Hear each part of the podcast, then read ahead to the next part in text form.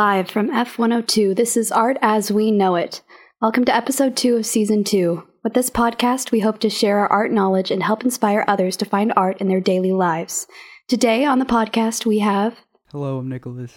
Eleanor. Kendrick. And I'm Riley. Our main topic for today is the art of propaganda. But before we dive into it, let's hear the answer to our trivia question from last week.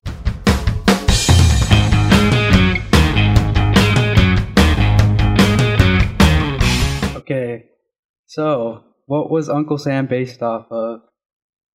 Uh, it was a meat packer.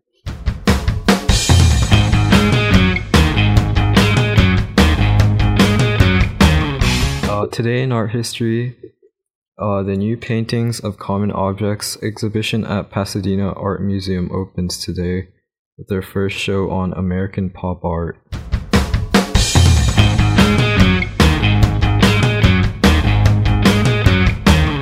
So, what do you guys know about propaganda? Well, propaganda has been used to influence people. It's been used to it's been used for people to demonstrate their superiority over other groups, to promote a movement or something. I agree. It's just different modes of ways of sharing an, an agenda. And to like try to persuade whoever the propaganda is directed at.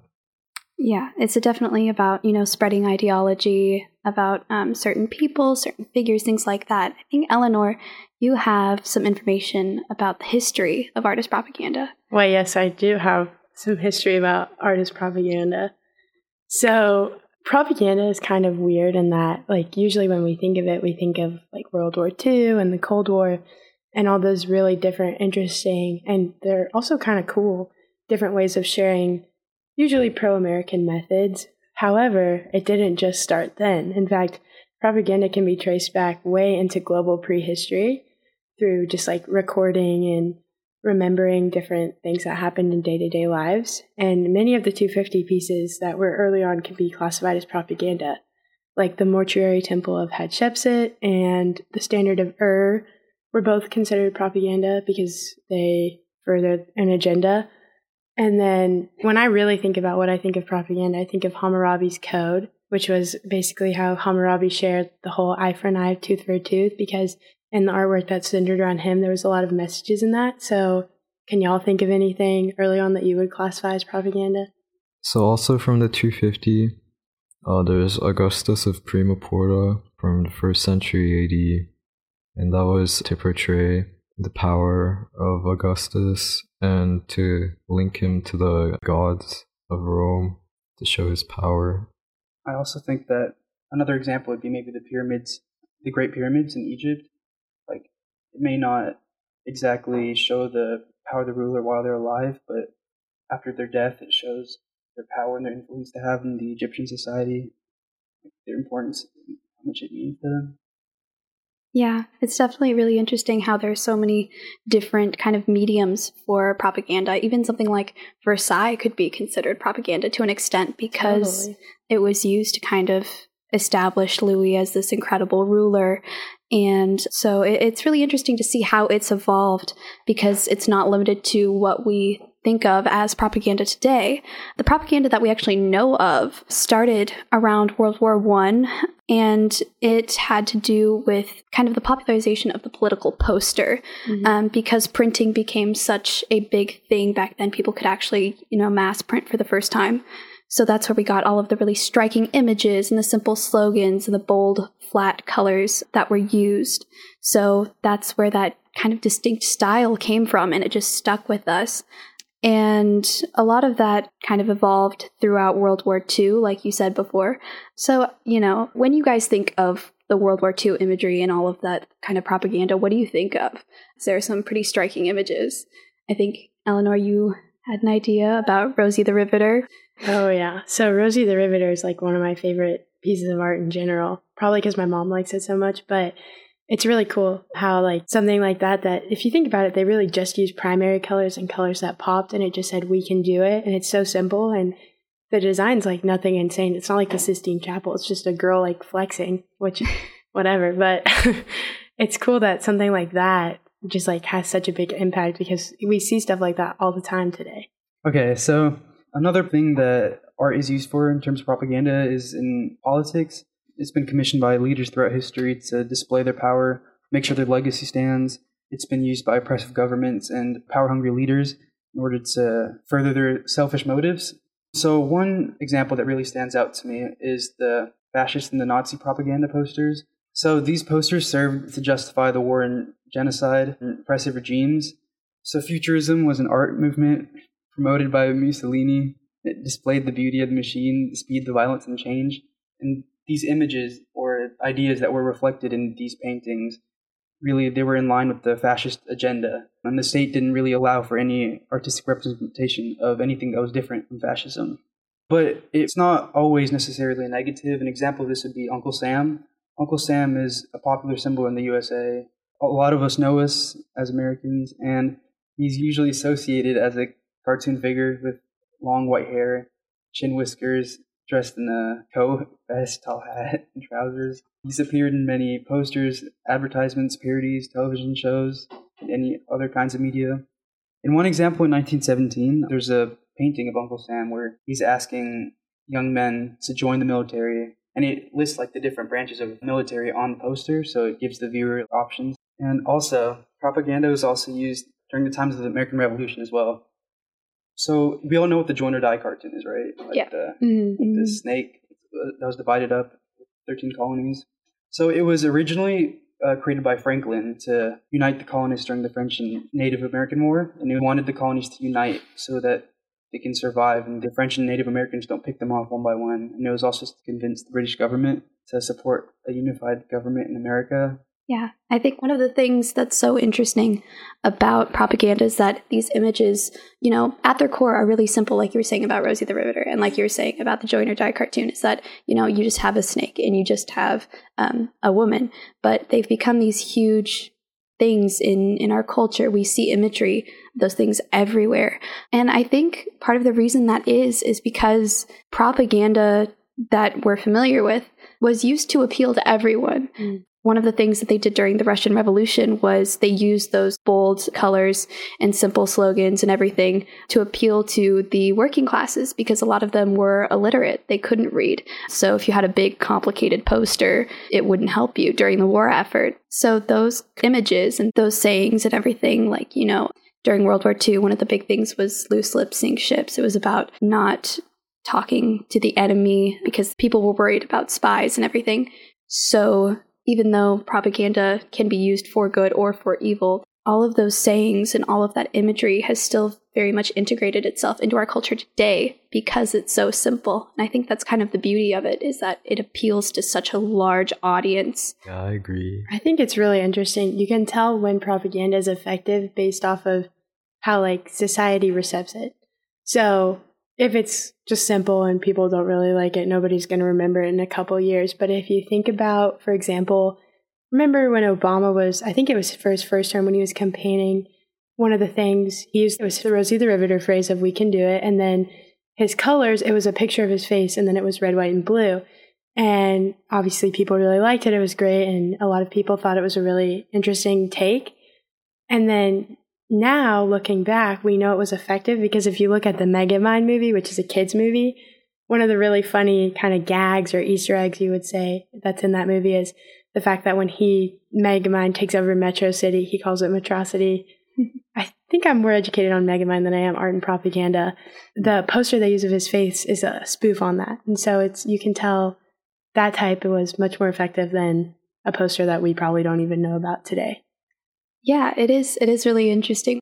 I'm glad that you brought up that example too, because one of the things that distinguishes that particular piece of propaganda was that it was actually made by, it wasn't made by anyone on the Obama like campaign. It was actually made by a street artist named Shepard Fairey, who is known for also his Obey symbol. If you've ever seen like clothes with the Obey sign, and he had a picture of Andre the Giant that became like this huge cultural phenomenon. Mm-hmm he became a super popular street artist and they wanted him to do this image of Barack Obama and it blew up. It became such a recognizable thing where it instilled itself in pop culture. So it's pretty incredible that not only have political figures involved themselves in creating propaganda, but now common people have also used propaganda to further the campaigns of political leaders and ideology, things like that. When we talk about common people and you think of street artists, I think of like Matisse and Banksy and everyone. But when you look at that, could street art be considered a form of propaganda in y'all's opinion? Because I've seen so much that's just like out there and it looks random to me. And then these super educated art people are like, no, like this is so deep. Like it's so cool. And I just see like, oh, it's blue and red spray paint, whatever. But do you think that that's like a new method of propaganda people use? I mean, I think it definitely depends on the ideology that they're trying to convey. I think definitely a lot of Banksy pieces could be considered propaganda by their political nature. So, yeah, definitely. What about you guys? Yeah, I agree with that. Artists such as Jean Michel Basquiat, he's done some street art and he's used his art to convey racial hardships that he has felt or just reflecting on the social or the racial tension that's found in America's social culture.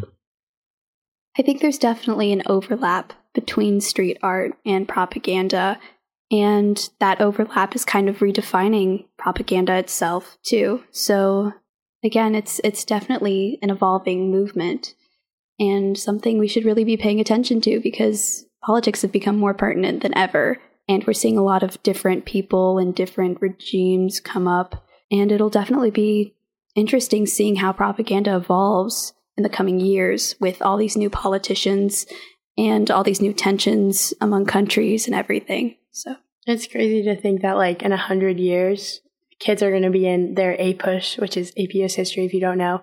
They're going to be sitting in that class, and there's going to be some super crazy picture. Maybe it'll be like Megamind, just and they have to analyze in a DBQ what the significances that is. It's kind of cool when you think about it because propaganda is like a different way to tell history. It's kind of cool. Definitely.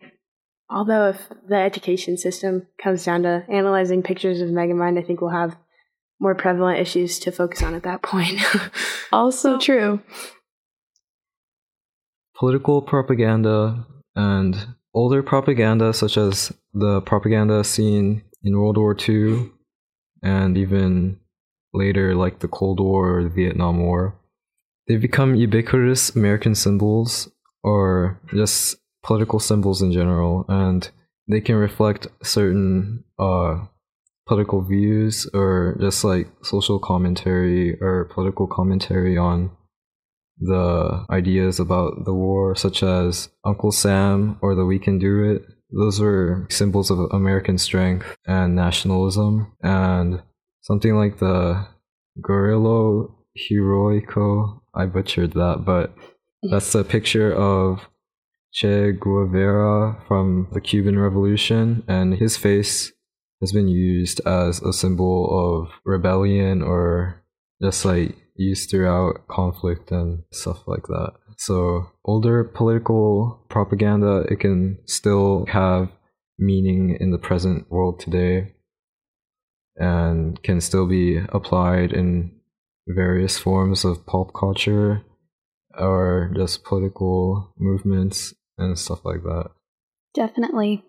I think one of the main takeaways from doing all of this research about propaganda is like Eleanor said, we can use it to track history. And it's kind of amazing that these symbols have become, like you said, symbols of, you know, nationalism and American strength, but also we have to recognize that the propaganda that we're less proud of because there was a lot of profiling and exaggeration when it came to um, race and certain ideologies during World War II and World War One.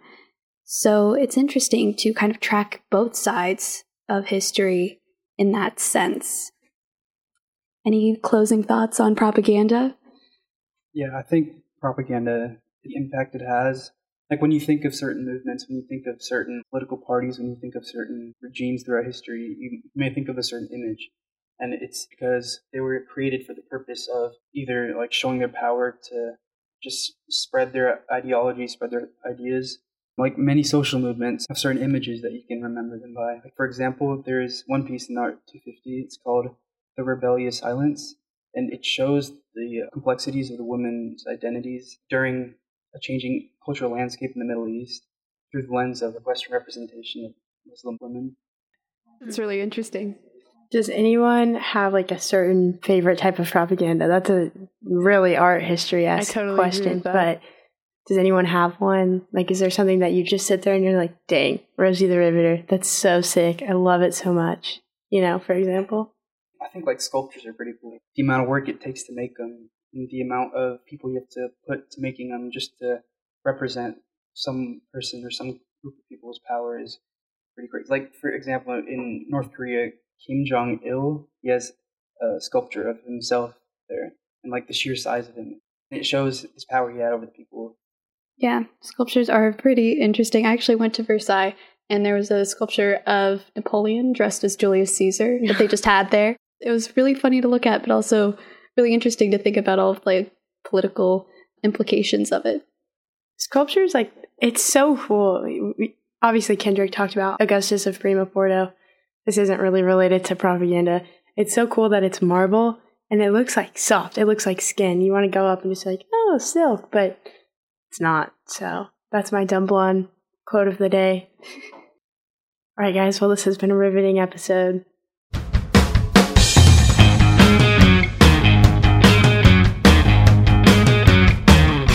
Think, Eleanor, do you have an art history joke for us? Do I ever? All right. What flower is the most patriotic? What flower? Yes, what flower? well, I'm glad you asked. It's Rose E. the Riveter.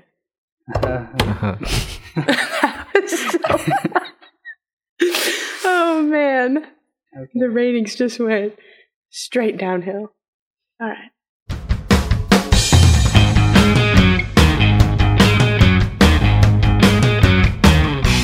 Also have a trivia question for you. Who won 1956's Best Album of the Year? You're going to have to wait till next time. All right, tune in next time to hear about album covers and hear the answer to the trivia question. If you want more information about our podcast and more info on the works that we've talked about today, check out our blog at www.artasweknowitpodcast.wordpress.com. Thank you so much for listening. This has been Art as We Know It. Bye. Bye. Thanks for listening.